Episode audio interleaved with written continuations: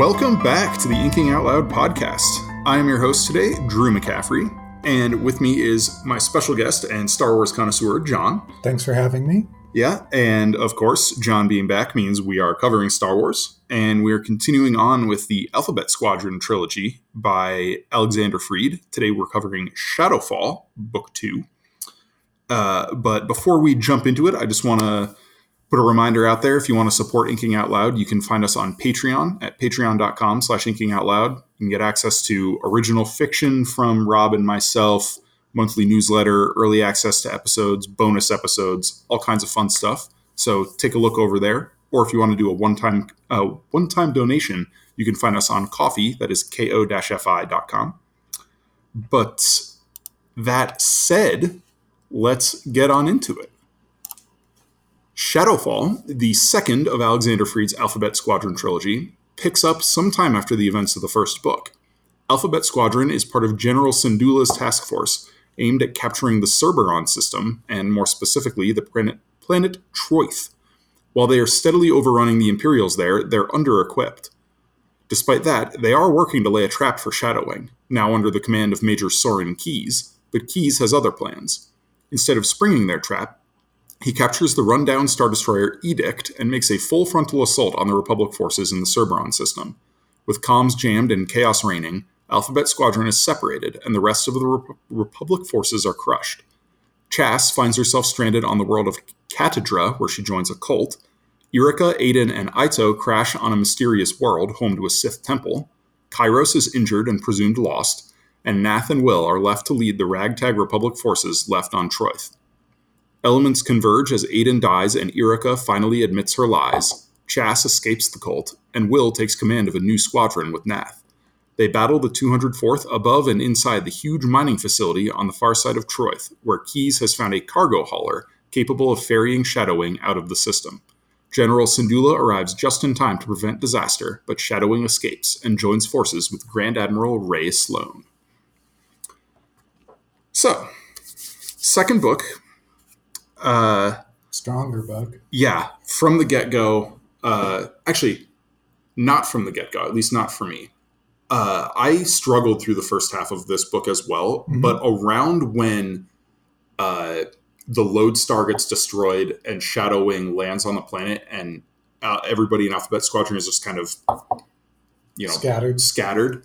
Uh, at that point, I thought there was a massive improvement in the story and in the characters, uh, individual plot lines. Because I've I this is good for like the style discussion because I had this issue in Alphabet Squadron where he structures his chapters with like kind of sub chapters and each chapter has to have a point of view from each of these you know right. principal members of alphabet squadron and sometimes the result of that i feel is we're we're spending unnecessary page time, like because he has to stick with this formula. Uh, and there's not always interesting things going on with all the characters. You end up just kind of trudging through points of view sometimes. But after that turn, I was engaged with every single one of their points of view, even Chass. Mm-hmm. Yeah, I before I stepped into this book, um, th- this is one of those newer Star Wars series that has had positive press, and I've yeah. heard positive things about from like sources that I trust. And I think we talked about last with Alphabet Squadron, where it was kind of like, oh, okay, you know, like this is this is all right. We'll see where this goes, but it, it you know it didn't blow me away.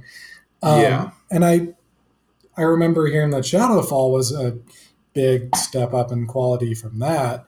And and you're right. For the first half of this book, I was kind of like, eh, more okay, of the same. Okay, yeah, like this doesn't really feel that different. If anything, it feels just kind of directionless. And then halfway through, everybody splits off.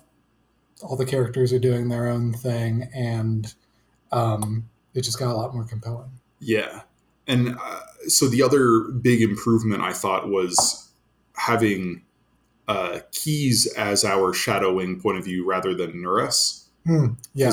Nuress never did anything to you know for me. Like she wasn't a compelling character. There wasn't much in the way of good conflict going on in her points of view. It was just like a oh, let's check in with Shadow Wing and see what they're doing. Whereas Yeah. with Keize here, he does have a conflict and and he has the benefit of you know the Devon storyline in the first book where we know his internal landscape a lot better and there's a tragedy to him throughout this book because of what he went through as Devon and then choosing to go back to Shadow Wing. Yeah, yeah. N- Nuress was a perfunctory role. Keize is a character. Yeah, it- Yeah. good way to put it. Yeah. Uh, like Keize, you know, he starts off this book where he's just sort of an outside observer who's joined Shadow Wing. Like they don't really respect him anymore. They're not allowing Right. him to command. They're not, uh, not really listening to him, even when he makes suggestions or sees flaws in their plans and and there are consequences and then he has to work kind of to be accepted by all the squadron captains again and Yep. eventually they say, yeah, you know, here are the the keys to the kingdom. Essentially, uh, you're our commander. He has to earn his way back into the empire since he tried to dip out. Yeah, Yeah. um, but but yeah. So so we have a much more compelling antagonist point of view, and then combined with more interesting protagonist points of view, at least through the second half of the book, and uh, like I don't know. I, I guess as I'm thinking about this in in the big in the grand scheme, in Alphabet Squadron, the first half of the book almost felt unnecessary. Like that could have been condensed into twenty or thirty pages. Mhm. You know, we spent half the book just getting Alphabet Squadron together. Yeah. Uh, and then the second half of the book was better, but still wasn't amazing. And I feel like the first half of this book was better than the first half of Alphabet Squadron Agreed. but it was like it was more comparable to the second half of Alphabet Squadron, and then the second half of this book took another step up, and, and that gives me hope for the third book that you know we're we've now kind of leveled up twice, Yeah. in the quality of the series. Well, I think the the reason the first half of this book is stronger than the first half of the first one is I think Keize and Quell are interesting to read for the whole book. Yeah, Um, couldn't say that in the first one, like ab- about the characters in general. yes, Um, but yeah, in this book, those two characters are always. I'm always happy when their chapters pop up. hundred percent. Some of the others are still a bit tedious, uh, at least in the beginning. Um, but even those, Yeah, Chass is still Yeah. awful. but even the tedious characters get more interesting in the second half. Right, like Chass is obnoxious and annoying, and I don't like her. Right. but her stuff with the cult, the Yeah. what is it like the Children of the Dying Sun, Something like yeah, that, yeah. Uh, that that kind of mini sequence was much more interesting, and I hope that her uh, rivalry, her antagonism with Cedia Mhm. from that extends into the next book as well, because you know Cedia did escape. Right. Um, although I found it interesting that she wasn't mentioned at all after she escapes. I was expecting her to show back up, you know, hook up with Keize and the cargo hauler when they. Well, you just got to read Yeah. the third one and find out. Yeah, I, I, I will get to that. I just finished this book uh, this morning, so And yeah, you haven't read Victory's Prize. No. Okay. yeah. Uh, but but yeah, like even even my least favorite character in this, I was at least interested in what was happening around her in the second half of this book, and then my favorite character, on the other hand, you know, with Yrica Quell, her plot line in the second half of this was great, and I'm Yeah. super excited to see what where that goes. You know, with her rejoining Shadow Wing, and I like that Freed leaves it a little ambivalent of of whether she's fully going undercover or if this is something that could end up with her truly rejoining the Imperials. The, the strength of the way he writes it is like, I'm not even sure that the character herself knows. Yeah, Yeah. yeah, that was like a really good way to end the book. Yeah.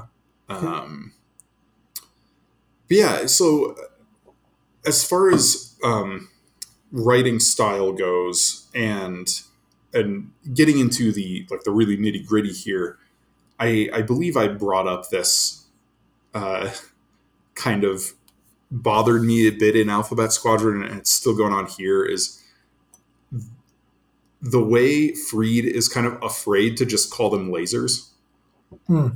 He has to come up with like a new fancy tech term for a laser bolt. The thethor- thesaurus of laser beams. Yeah, yeah. like and I know I didn't. It's been a while since I've read this book, but I didn't pick up on that. yeah, it, it's it, it just really kind of stuck in my craw as I was reading through it, and it's a bummer because other than that, generally speaking, I think he writes pretty good starfighter combat. He does. um, there are a couple of a couple of things that I'm not sure if it's just Freed is has a different idea of this than other authors, or if this is something that has been officially retconned in new Disney canon. But I'm bothered that inertial compensators don't appear to be a thing.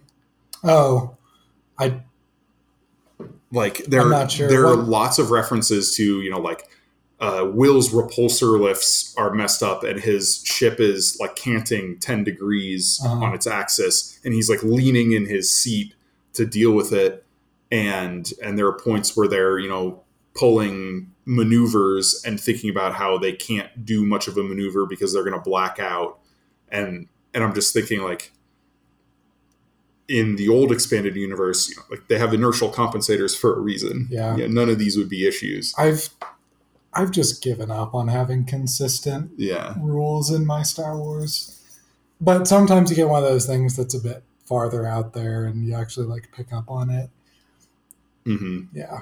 Uh, so uh, another interesting kind of continuity thing, uh, the Temperance, the ship that General Syndulla arrives in Mhm. at the end of the book, apparently in the first printing of this was a Nebulon B frigate, Okay. but that contradicted other stuff. And it, the Temperance is a, an MC seventy five uh, Mon Cal cruiser. Oh, is it from the game? Uh, maybe it, it might be from Squadrons. Yeah. um, and uh, and in my Kindle version, they've actually updated it in a couple of places. They even make like reference changing some text Uh huh. to specifically say it's an MC seventy five Moncal cruiser.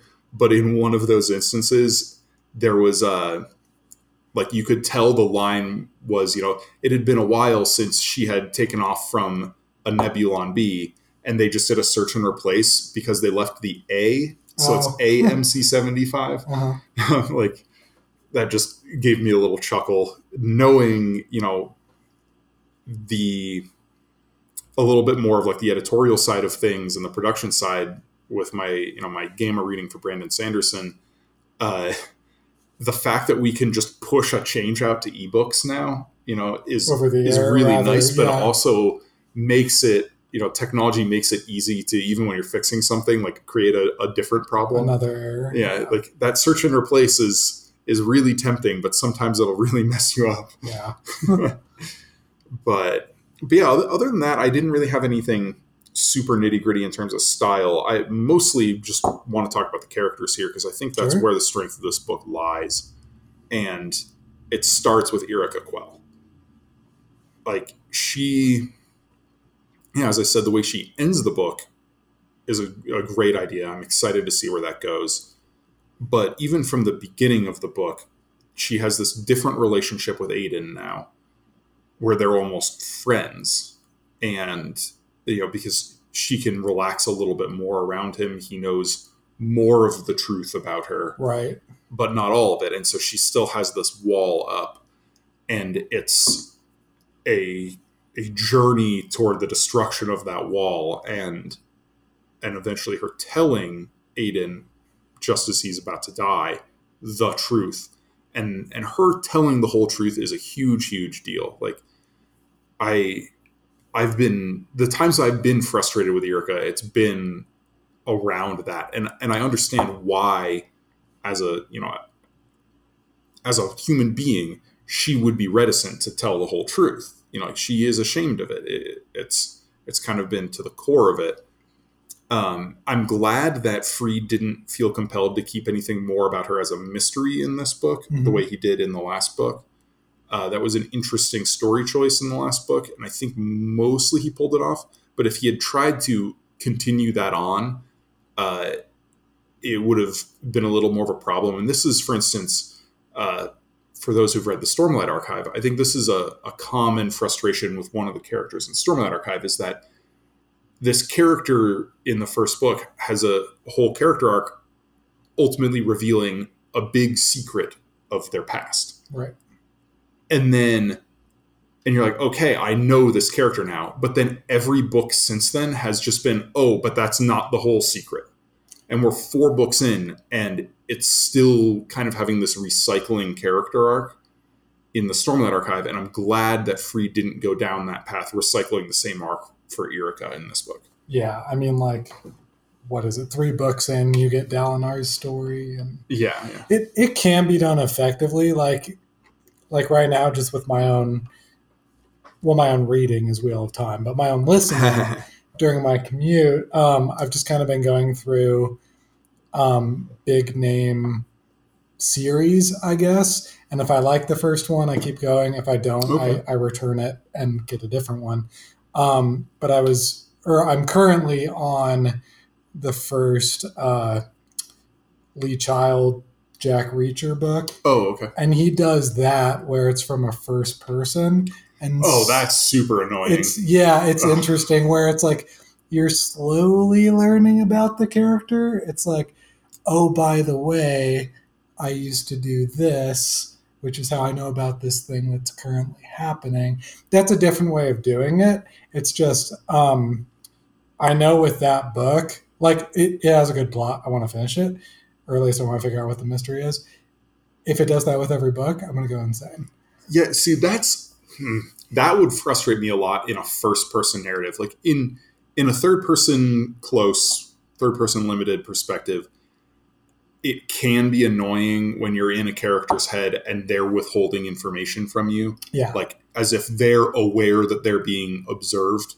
right. Um, but you can kind of get away with it because it's at least it's third person. There's a little bit of a remove, but in a first person point of view, having the character avoid thinking about things, actively hiding information from the reader. Mm, like that Yeah. that is that is too much um that's too much the writer reaching in and manufacturing conflict. Well, there's there's two different ways though. There's there's that character's internal monologue, whether it be first person or Mhm. third limited, where the character themselves is actively denying Right. that information, right? Mhm. Like that's what Sanderson does. It's like, oh With yes, that Shallan, yeah. yes, that horrible thing that happened that we're not going to talk about. Yeah, she starts thinking about it. She's like, nope, not thinking about that. Yeah, and then there's the the Lee Child way where he writes it in. It's just like, oh, by the way, this thing from my past is now relevant in light of current events. You know, it's Uh, but yeah, that would annoy me though. Yeah. it, it, it just feels manufactured. And actually, that brings me to uh, back to a style point. Um, if there is a criticism I have of Freed's space battles and starfighter battles, Mhm. it's that it feels like he's afraid to just have a regular battle. Every time there has to be some crazy twist to the battle like a gimmick of some it's kind. yeah like Yeah. in in alphabet squadron for the first part of it the the twist is they're being chased through the Oridol cluster and Mhm. and there's like a, a countdown to when they can jump again and, and you're like okay like that in and of itself is not a bad thing you you think about the uh yeah, it's that Battlestar. yeah, episode the first Battlestar likes. episode, Yeah. which is one of the best episodes of TV I've ever seen. Yeah. you know.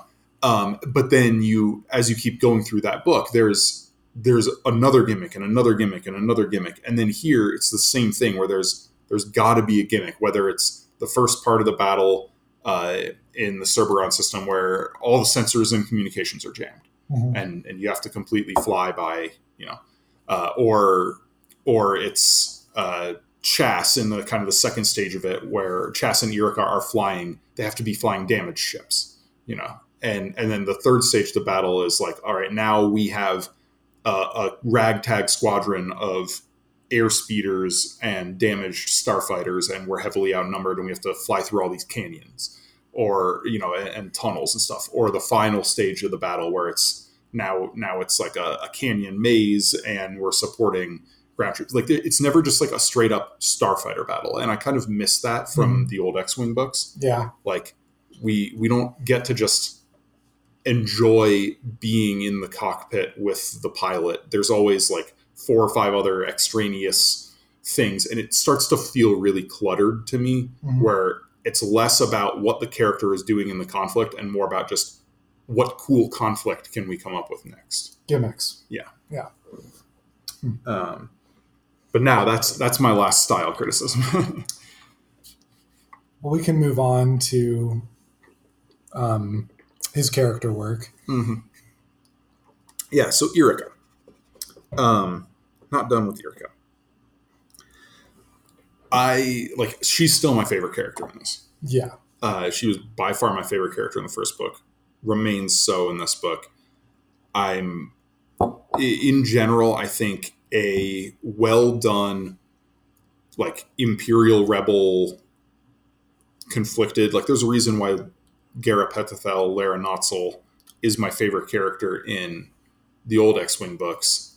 Similar Maybe my favorite idea. character in all of the old expanded universe. Like I, I'm just, I love that character arc. I love that conflict. And Yrica has not the exact same thing, but something very similar. Mhm. And Freed is doing a great job laying it all out. It's, you know, there there are good layers to it. It's been a different conflict in each book, and it looks to be a, a, a new another conflict, just an extension of it. You know, um, in the third book, like these are the kind of areas where I'm reading this book and making mental notes about how I want to learn lessons and apply things to my own writing Mhm. you know they're while these books aren't perfect and there there's plenty for me to criticize in them there are absolutely things that i really love and i want to do better in my own writing and, and Yrica is a good example of that Yeah. She she stays strong throughout the whole book. I think it's.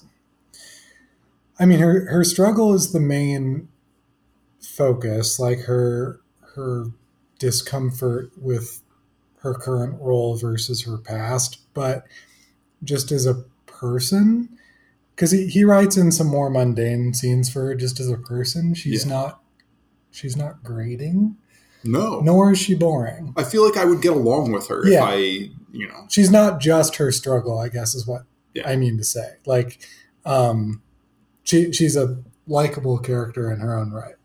yeah and and the flip side of that is like Chass who i feel like is just her struggle like right. she's just grating, obnoxious.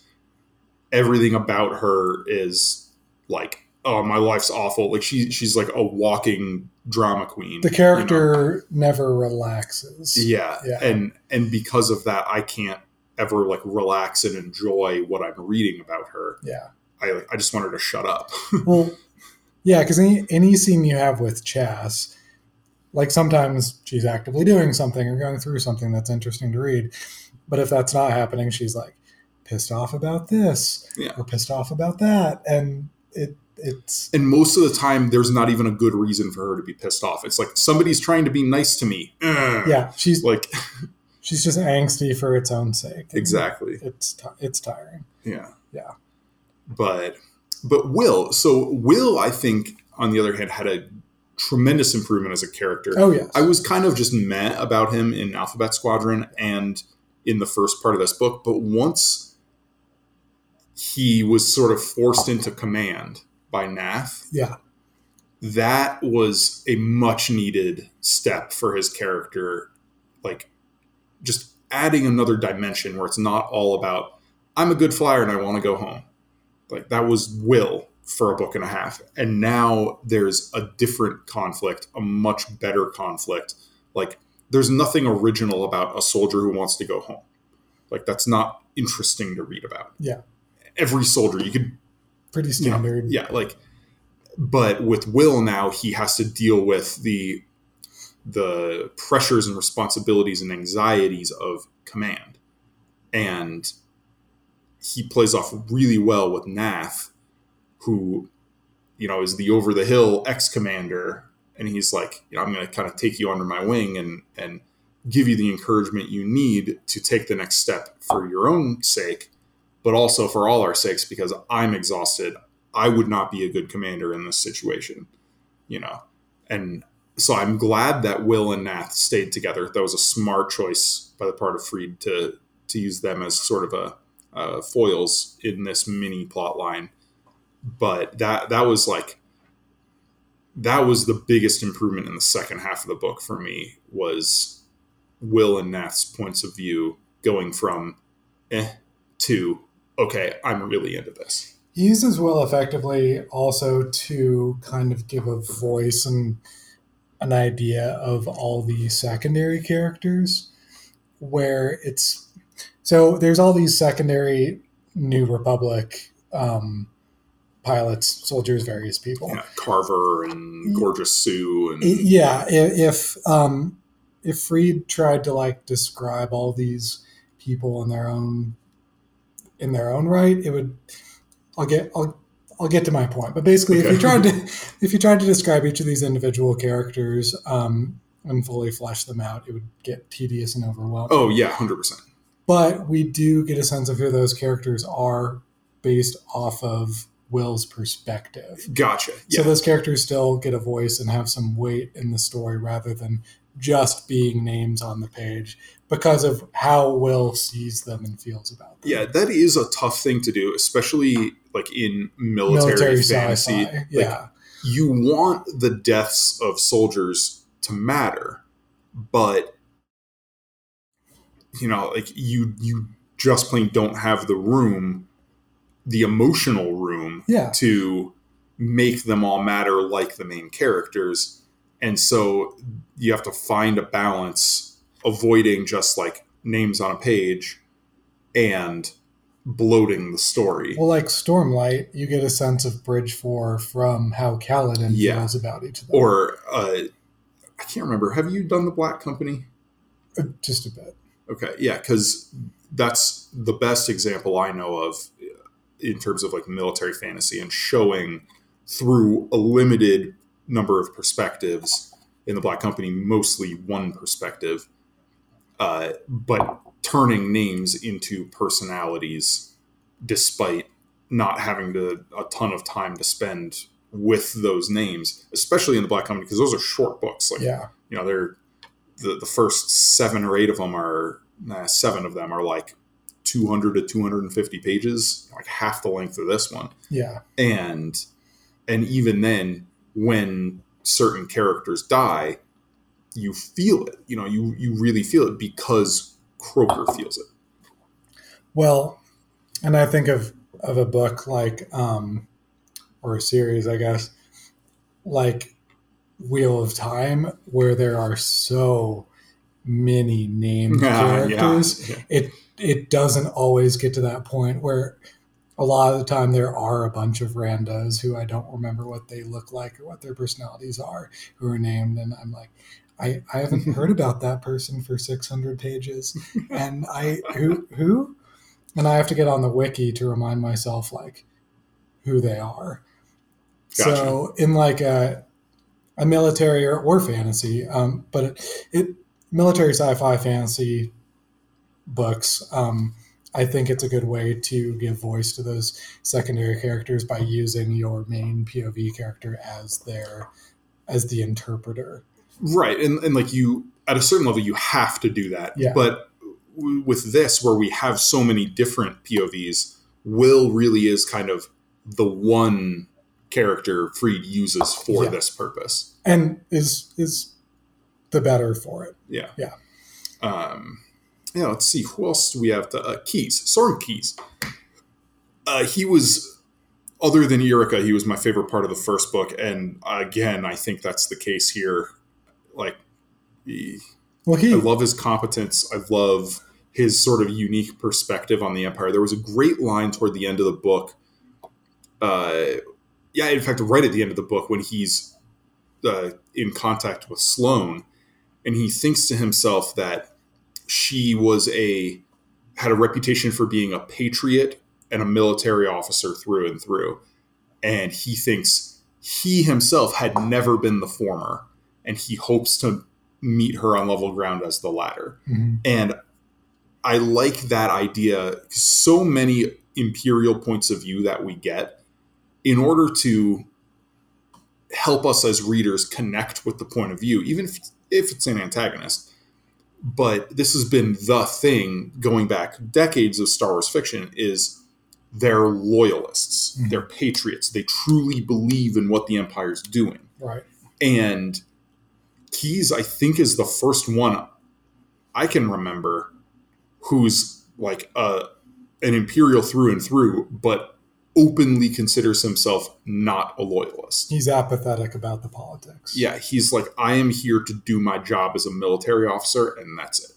I don't care about, you know, the grand mission of the Empire. Right. It's, I'm here to, you know, disperse my responsibilities. Well, and the next book just runs with him. It's it's hard not to dip into that, but I'll I'll refrain. Yeah, yeah, um his his motivations are so much more than like the mustache twirling bad guy. Yeah. um, when you compare him to someone like Curtin Lure, yeah. You know, well and and and Lore's fine. I i i like Lore as a character. Um but he's a very different sort of person from yeah. Keize. he's he's all about like in his own internal monologue he's talking about like the empire's ideologies and and how he agrees with them and um how how the terrible things he's doing are serving that broader Yeah, and he's mission power hungry. He's Yeah. trying to climb the ladder, and a lot of Imperial characters are like that. yeah And Keize is not. Like in in a way, he's chasing power in this book, but it's it's more. uh, It's less so like pursuing power for power's sake, and more a uh, a desire for uh, like reclaiming his old station. Mhm. You know, turning back the clock. Um, when you get the sense he wants to be in a position of, of authority, not for its own sake, but because he thinks he can best serve his subordinates. yeah, It's like the kind of leadership that, that all those leadership books tell you you should aspire to, uh-huh. in, in which he's seeking to serve the people under him, look out for their best interests. Like that seems to be his primary motivation as a leader rather than selfish, like typical bad guy. yeah. Yeah. and his scenes with uh, Governor Yadis were some of the standouts in the book Mhm. because he was a lot of it was his internal ruminations on what it means to him to be leading Shadow Wing and what it what it means to her to be the governor of this world Mhm. and he's struggling with the idea that he's sort of betraying her he's leading her on allowing her to think we're here to free your planet and and defeat the the rebels when really he's just i'm using your resources so i can get the heck out of here Yeah. and save my pilots uh, i yeah that was a very strong secondary plot line in this book uh, and and again like with Yrica, I'm super excited to see where Keize goes, especially because now they're in close proximity to each other. Mhm. I'm very excited to see how that dynamic plays out. They have a lot of good scenes together, and and as Keize' ultimate goal comes together, it it's very it's very effective. I'm looking forward to the next book. Yeah, Yeah. yeah. And we will be doing the next book. I'm not sure when it'll fall in the uh, schedule here, but we'll be probably in the next month or two. We'll record that episode. Should be a fun time. Mhm. Uh, and I guess just on that topic, there will be further Star Wars episodes beyond that, of course. So Plenty of Yeah. content there too. yeah, we, we got got a few things to get through first, but also I know uh, the new Jedi Order is on the table. so uh, yeah, but let's see. Do you, are there any other characters you want to talk about? Um, I think that pretty much does it. We we could talk maybe more about Chass's experience with the cult. So I was going to bring up Adan. That we kind of got Adan's background. Oh Uh, yeah, the kind of the shame that he was carrying around, Mhm. abandoning the prisoners and escaping with Kairos and IT-O. Mhm. Um, Adan was I don't know, like it, it was interesting. I I thought at a certain point, like after he gets injured, like he gets captured and, and he's all messed up. Um, he's really belligerent toward uh, which was was frustrating because I liked their dynamic when they were friendly at the beginning of the book. Uh-huh. But then when they were on the planet, um, Oh, the like the Sith planet, Sith planet, whatever it is. he at one point uh, we know now he had like a blood infection and he was dying and he was delirious. I was really hoping in the one scene when he like came after Yrica and she had to fight him off and and uh, IT-O drugged him. Mhm. I was hoping that he was like under some Sith Oh. sorcery. Some sort of Yeah, influence. because uh, like mm, no, I'll, I'll save that for favorite scenes later. But but I was I was hoping that that would go a different way and that he was going to survive and there would be a, a more uh, like a full reversion to an antagonism hmm between Yrica and Adan uh, for the third book. I, I think I'm still mostly satisfied that he died the way he did, and, and he was sort of a vehicle for Yrica admitting, you know, Her, her past. truth. hmm But it would have been fun if if he got like brain controlled by some Sith magic. I kind of thought I was going that way when I first went through it, but Yeah. just because of the, the like Sith temple, you know, kind of as a Mhm. counter counterpoint to the Jedi temple in the last book. Right. Yeah. Um, but yeah, blood infection, whatever. I it still served the plot. Like it, it worked for me. Yeah. Yeah. Uh, a, a kind of a brief style point on that. I should have realized he wasn't going that direction with the Sith magic thing because this these two books feel they don't feel like Star Wars to me. Hmm. There's there's a magic to Star Wars. There's a an attitude to Star Wars that I have come to know and love through the many, many, many books and games and shows The and movies. fantasy element. Yeah. And Freed is hewing much more toward a hard sci-fi element. And I Uh, think that goes back to some of my criticisms about like how he doesn't use certain technologies yeah, like inertial compensators on a certain level like are magic, Yeah, right? Like exactly. it's it's it works because we say it does. yeah. Yeah. And and instead of using those, it allows him to bring in like a grittier realism and make it more like flying a fighter jet in 2022 on Earth.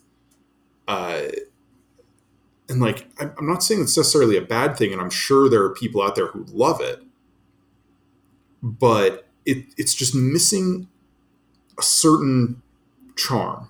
Well, you can only make Star Wars so realistic. Right. Um, I, I think there's something to be. I don't even know how to describe this, but I've noticed a difference in different Star Wars works where they do a very good job of making the Star Wars universe feel real in the context of Star Wars. Yes. So, like the the Zahn books, for instance, Uh huh. Things work like they do. Like like there's a few rules he adheres to that that make that work. Things work like they do in the movies. When he comes Yeah. up with new technologies they're not like they're not overly analyzed. Like the cloaking devices it's like it makes it invisible. How does it do it? Crystals. Yeah. like you Yeah, know, yeah. That, that's all you need to know. Um, why do these things hover? Because they have a little engine that makes them hover. That's all you need. You know it, it's not Mhm. that descriptive but it works because you've seen it on screen or it's close to those same ideas or like the interdictor is a thing yeah. in the Thrawn trilogy that's new. It pulls things out of hyperspace. Why does it do it? It projects a gravity shaft how i don't know just does With those big bulbs on it. yeah, with the, with the big balls on the ship. Oh, Yeah. it, it just does. Um, and when you try to do a hard sci-fi Star Wars, we, I'm not saying Freed does this, but like it has that feel. Yeah. it, it, it's not like he's going super into the technology, but it, it's um, it's almost like a hard military sci-fi in the way people talk in Yes. these situations. Mhm. It's there. There's there's no whimsy to it. There's no yeah, that's a really good. fantasy to it. That's a really good uh, way to put it, and maybe that's what I was failing to grasp on. Because like we again, we talked about this in the Alphabet Squadron episode, but the first, as a as an expanded universe Legends fan going into this, the first comparison you are compelled to make is with Wraith Squadron because it's your misfit Mhm.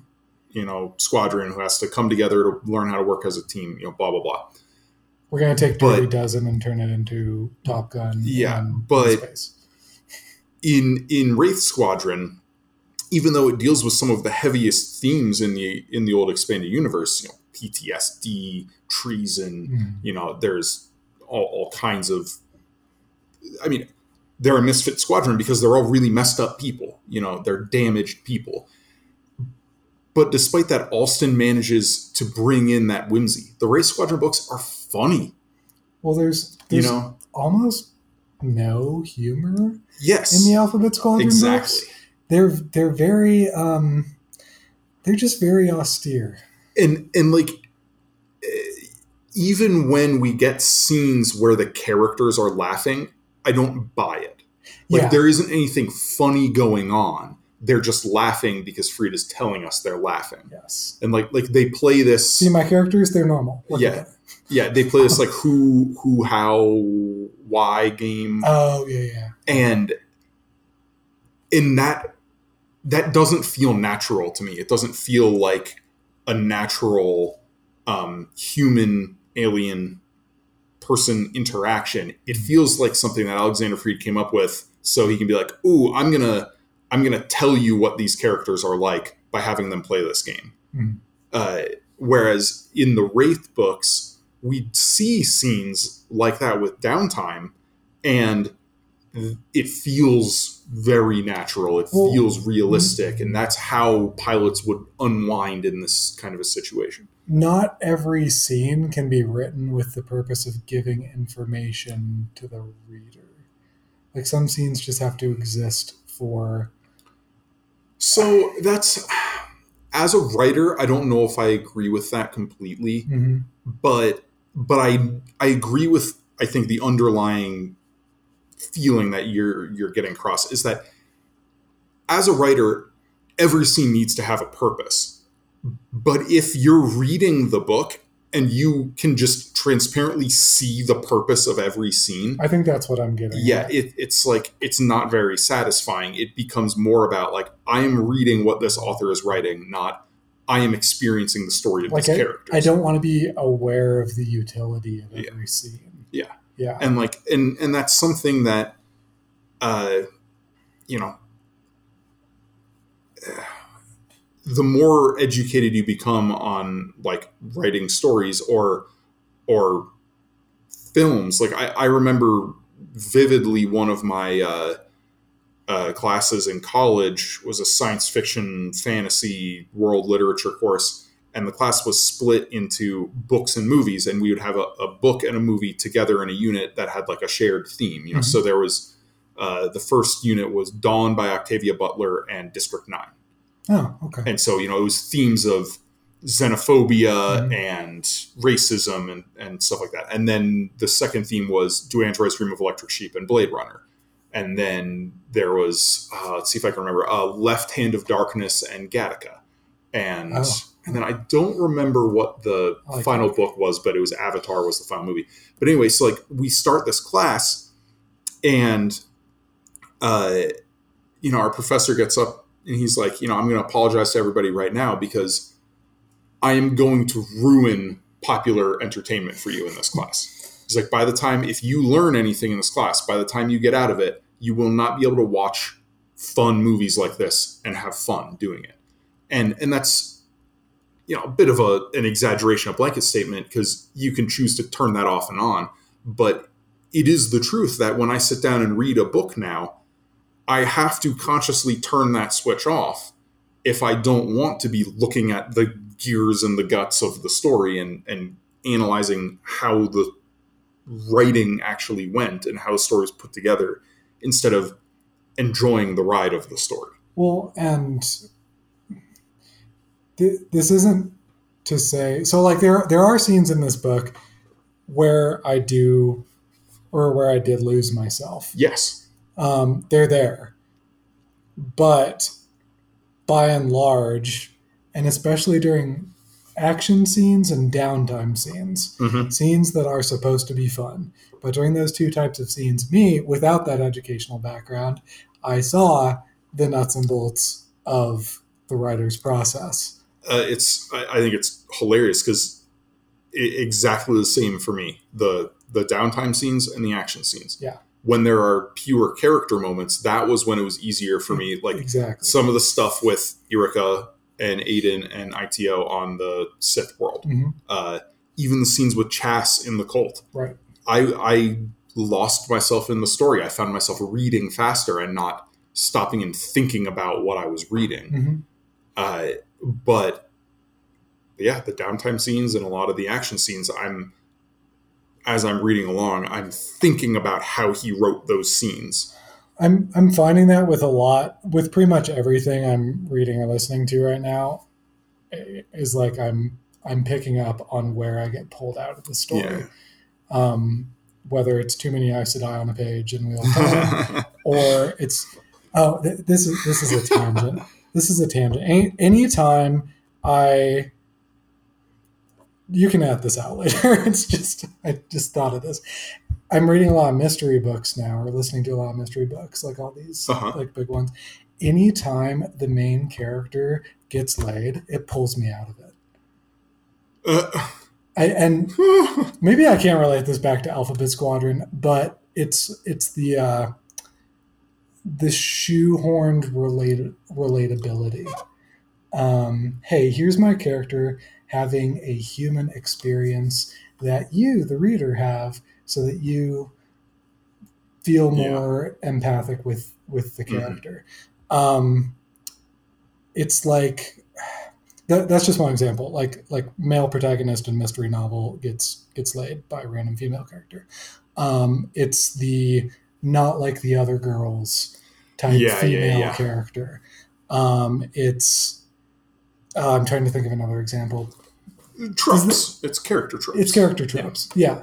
Um, not just character tropes, but like character tropes where it feels like the author is trying to get you to like buy into the character more, to like Yeah, yeah, identify yeah. with the character more.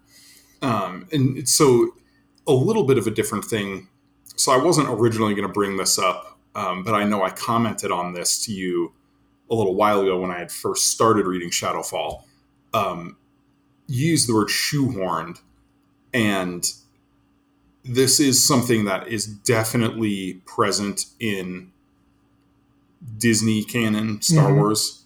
There is a a real effort being made by the creators to insert political stances Oh, you're gonna love the next book. uh, so and and I know like the the knee jerk reaction from people when they hear this criticism is like, "Oh, Star Wars has always been about politics." And yes, Star Wars has always had political commentary in it, but it's uh, like it was never as heavy handed as this. Like- uh, when when the story how do I put this? Like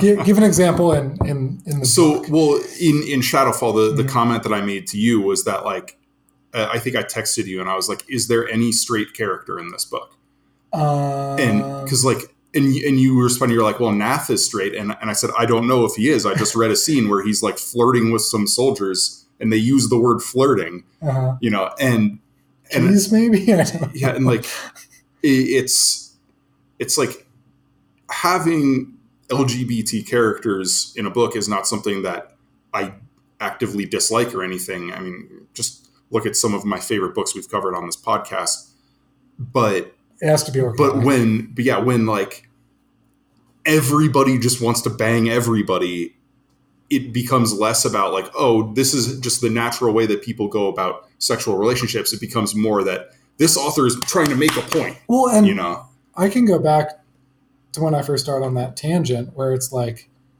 maybe maybe it's sexuality in in general, not even like a because you're talking about like a shoehorn diversity. It's like, is there any character that's straight in this book?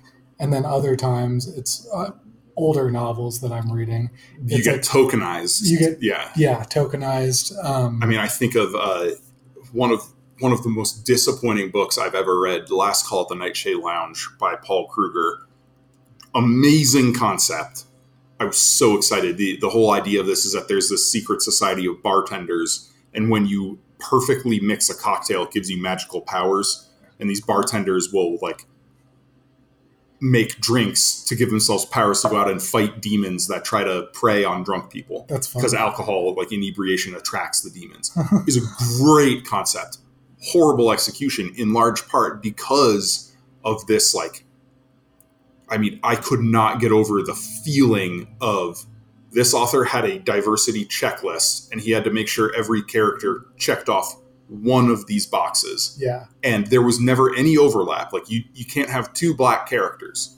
You can't have two lesbian characters. Well, no, you you have to have- have one character who's black, disabled, and gay. You have to have one character who's Canadian and lesbian and has ADHD. Like it was like it, no two characters shared any traits. Each one was just a, a diversity checklist packaged into a character Mhm. and and like I could not get that out of my head when I was reading the story, and also had a really dissatisfying conclusion. But but it was like like like I get that he wanted to write a diverse cast of characters, but it felt so artificial because of the way he did it. You know, like and and so there's like there's different ways you can go about writing diversity in books and have it feel natural, have it feel like the real diverse world we live in the diverse human experience that we have but when you when you just like overwhelm one minority label and make everybody in the story that it stands out and that's how i felt in this one where i was just like every single character is at least bisexual or or gay there are no straight characters and yeah. and like the I- story's not even about that but it stood out to me because it was such an overwhelming authorial choice I and it doesn't really. It, they Freed also just uses it as flavor, like the character's sexual preferences aren't really discussed in any kind of broader context. see i'm hoping like we we've gotten some hints uh, with Yrica, and then it's stated outright you know towards the end when she's talking with uh, IT-O about uh, dang it what was her name the oh, her past relationship. Yeah, like- I want to like I want to know more about Yrica's relationships. I want to see how yeah, you know that plays out. I want to see what she would be like in a romantic relationship. And so, like in that sense, it almost felt like a tease where I'm like, yeah, I, I even just the way she described it, where she's like, I wouldn't call it a romance. Mhm. Like you, her saying that tells you a lot about her character. yeah, So like in that instance, like you know, it, it doesn't really even matter like who she was in love with. It's how she approaches the relationship, and that reveals something about her character. Whereas all these other people, we don't get any revelation about who they are as people. It's just like an offhanded comment to like say like, oh yeah, he's going off with a dude tonight, and Mhm. he's going off with a girl the next night. So it's the author just saying like, hey, hey, hey, hey, look, look, I have a LGBT character I have a bi character. Yeah. Look, yes. Um, well, yeah, so yeah, so the character, the characters have like kind of a very surface level check the diversity box, like sexuality. hmm There, there's other broader themes that like. There's some really deep stuff that Star Wars could be used as a vehicle for analyzing, while still being fun. yeah, that just hasn't been done. Like it used to be that the Empire was heavily sexist, Yep. and there's not really racism in Star Wars, but there's speciesism. Yeah, right. And that- that's yeah. used as the vehicle, like to talk about race. Right. And by all means, somebody correct me. I just haven't seen the Disney stuff going in that way. And there's so many ways you could do it that would be like different and and new. Like we haven't had how, how come we haven't had like a rebellion or new republic character who doesn't like aliens? They Yeah. got to be out there. That could be something that there's a character Mhm. that like they they go through. Like th- there's no like Castin Donn uh, oh, in in the Wraith Squadron books. Uh, one, Oh. one of the pilots, he's he's a rebel through and through. He's Mhm. super anti-imperial, but he's also super anti-alien, and like, yeah, he he gets given a bunk with an alien pilot and he goes and complains to try to get moved to somebody else's room and tries to make up a whole bunch of excuses to not admit that he's not comfortable around aliens uh-huh. and like and and there's a you know there's a plot line around that yeah. like i want to see that sort of thing in these books instead of just Um, like a paint job of diversity over it Timothy Zahn uses the Bothans, um, kind of like a lot of, kind of like a lot of real world examples. It's like, hey, here's this insular, highly traditional society that thinks they're better than everyone else Yeah. and behaves accordingly. Yep. Like that's it. It's fun to have commentary on cultures, um, ethnicities in in a sci-fi. Um, it, using sci-fi to Yeah. talk about those things. like you would think that Disney, with the social agenda that they very clearly have, Right. uh, would want Would these want to do of that, stories. yeah. yeah. and I think there's, I think there's a timidity, and it kind of just comes across as really shallow. well, it kind of gets back towards our oft-stated criticism that a lot of Disney Star Wars just feels like a product. Yes. That's Yeah. that's what it all comes down to. Alphabet Squadron, these three books do do a pretty good job of feeling like something more genuine, but it's not But it's not Star Wars. It's not Star. Wars. It's not Star Wars to me either. And there's probably there's, there's going to be people who read these and think they're the greatest thing ever, and it does feel like Star Wars to them. And it may be for for people who are looking for that kind of story. And Star Wars know. comes with so much baggage for us. Like we're Yeah. such old. It's hard to get my point? head out of a certain headspace. It, it really you know? is. Um, but I just look at other sci-fi works that I really appreciate.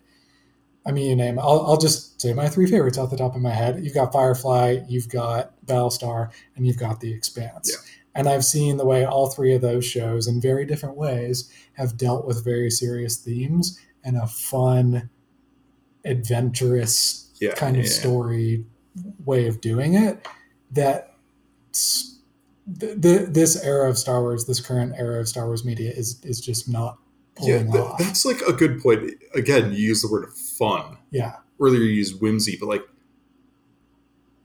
most of the time reading Alphabet Squadron and Shadowfall, I'm not I'm having not having fun. fun. yeah, like I read science fiction and fantasy in part to have fun. yeah, Yeah. they're good. I, yeah, I feel like quality. I feel like I'm coming across way more critical of this book This than, is a- than this it is a- probably deserves. Like it, it is a well put together book. It's a well written book. It's a good piece of military sci-fi. Uh, but like I, it's just not hitting the right buttons for me some of the time. and even the next book um, i think is excellent i i love the um, i guess primary motivation and plot point Yeah. that he comes up with love it it's fantastic still just spoil, Yeah. spoiler alert still didn't think it was fun Okay. Yeah, because like when I when I read Alphabet Squadron, I probably would not have read on were we not covering these for the podcast. Yeah. Because I didn't have fun. This one, even if we weren't covering it for the podcast, I would read the third book. Like I I was interested enough in the story and the characters to want to read more. I have only read one newer post disney star wars book that was fun for me Interesting. Okay. Which one was that? lost stars Yeah, that, that's the one I've heard probably the most praise for and, in the new and here's the thing there's so much praise for it that it gets a bit overhyped for Mm-hmm. people and then they read it and they're like i don't see what the big deal is and that's the thing where it's not like it's not profound it's not like there's no wow to it it's just fun okay, interesting. it's yeah, simple and fun like I, I saw a I don't even remember what Reddit thread it was, but people were talking about uh, the best Star Wars books, Uh-huh. and somebody. You know, I think it started off with a. Oh no! You know, it was a YouTube video. It was a YouTube video from Eckhart's Ladder, uh, Mm, that's right where he mentions how uh, Plagueis is his favorite Star Wars book. He, Yeah. he said, like, in my opinion, the best Star Wars book, and and people in the comments were talking about, it, and somebody said Lost Stars is the best Star Wars book, and I just I remember kind of thinking like, maybe I really do need to go check that out because if Lost Stars is even in the same conversation as the stuff written by Stover and Luceno, eh, like, eh. it, it it's good. It, Yeah, it's yeah. it's fun. It's um. I, I wish there were more new Star Wars books that were like Lost Stars yeah. that were just kind of a simple adventure story. Um, and Lost Stars is cool because you have like you have an Imperial and you have a Rebel, and you get each of their perspectives on the events of the galaxy, Mhm. like through the original trilogy, basically. yeah, okay, nice. and it's a good time. But I'm not going to put it up there with, uh, I don't know, Yeah, putting it up there with some of the greats. Yeah, Plagueis, Revenge of the Sith novel, um, some of the better NJO stuff. Yeah, it's not on that level. hmm Yeah. Uh, yeah, so I think uh, we're, we're starting to run a little long, uh, but we should talk final draft here. Oh no, you know what? We got we got to do three favorite scenes. Oh, okay. Yeah. Um, we can we can just kind of rapid fire you know what? these. You but- do it because it's been like a year since I read this Okay, book. okay. So go with yours. All right. Well, so my third favorite scene uh, was the scene with Keize and Governor Yediz Hmm. when he realizes that she's understood him the whole time Mhm. and that she was kind of letting him use her people. Uh, my second scene was Yrica on the freighter when Keize comes back to save the Airy Uh-huh. and shoots her down, and she recognizes his His flying style. Yeah, Yeah. like, I was- really liked was that. and but the best the best scene really it's a sequence was Yrica outside the Sith temple. Mhm. That was excellent writing, Yep. excellent character work, uh, really compelling imagery. I love the the whole idea of the temple and this like focal lens putting the the light of the uh, the black hole focusing on one area and and obviously some Sith magic going on because it also brings in like All these nightmares and, and like and gravitic anomalies and Mhm. uh, that was just super super cool One honorable But- mention then, okay um, not to place in any kind of ranking. I I like ah because I listened to this on audiobook, so I don't know how things are spelled. But um Chass's interaction with the cult leader who I always like L- Latij oh, I always refer to as lettuce in my head. Um, just because of the way they Letij it was, it's like L-E-T apostrophe I-J something Yeah. like that Um, but I always like it when Star Wars has um, like a character or perspective that exists outside of the Rebels or Empire yeah or outside of the Jedi or Sith. So like having this like kind of pseudo religious cult is just like it's it's fun universe building, and I like the challenge she brings to like Chass's perspective. if she can make. Chass chill out a little bit that'd be great yeah, um, but yeah let's she fails. let's move on to the final draft. Uh, I am just drinking some water. Uh, obviously, I'm not drinking alcohol these days, but also I have uh, double header hockey games for a championship in a couple hours, so Oh, I'm dude. hydrating myself anyway. Yeah.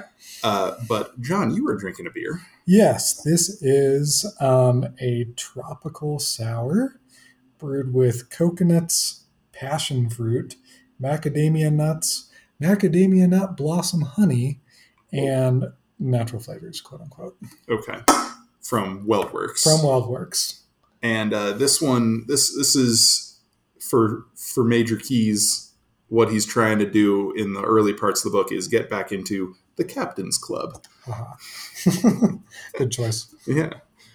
But, uh, but yeah, so that brings us to the end of this episode. This has been. Oh, I need to look at the the spreadsheet. The I think this is yeah episode 178 of the Oh, Inking wow. Out Loud podcast. Up Uh, next up, next week, we're going to be returning to the Shadow of the Torturer, covering chapters 23 through 27, and Rob will be back for that. So check it out as we continue on with the Book of the New Sun. As always, I have been your host, Drew McCaffrey, and with me is my co-host. Not wow, you can tell how much I'm just like in, in that mode. Uh, with me is my special guest, John, consultant. Uh, yeah, thank you again for having me. Star Wars consultant. I like it. Yeah. So uh, thanks for listening, and we'll catch you next time.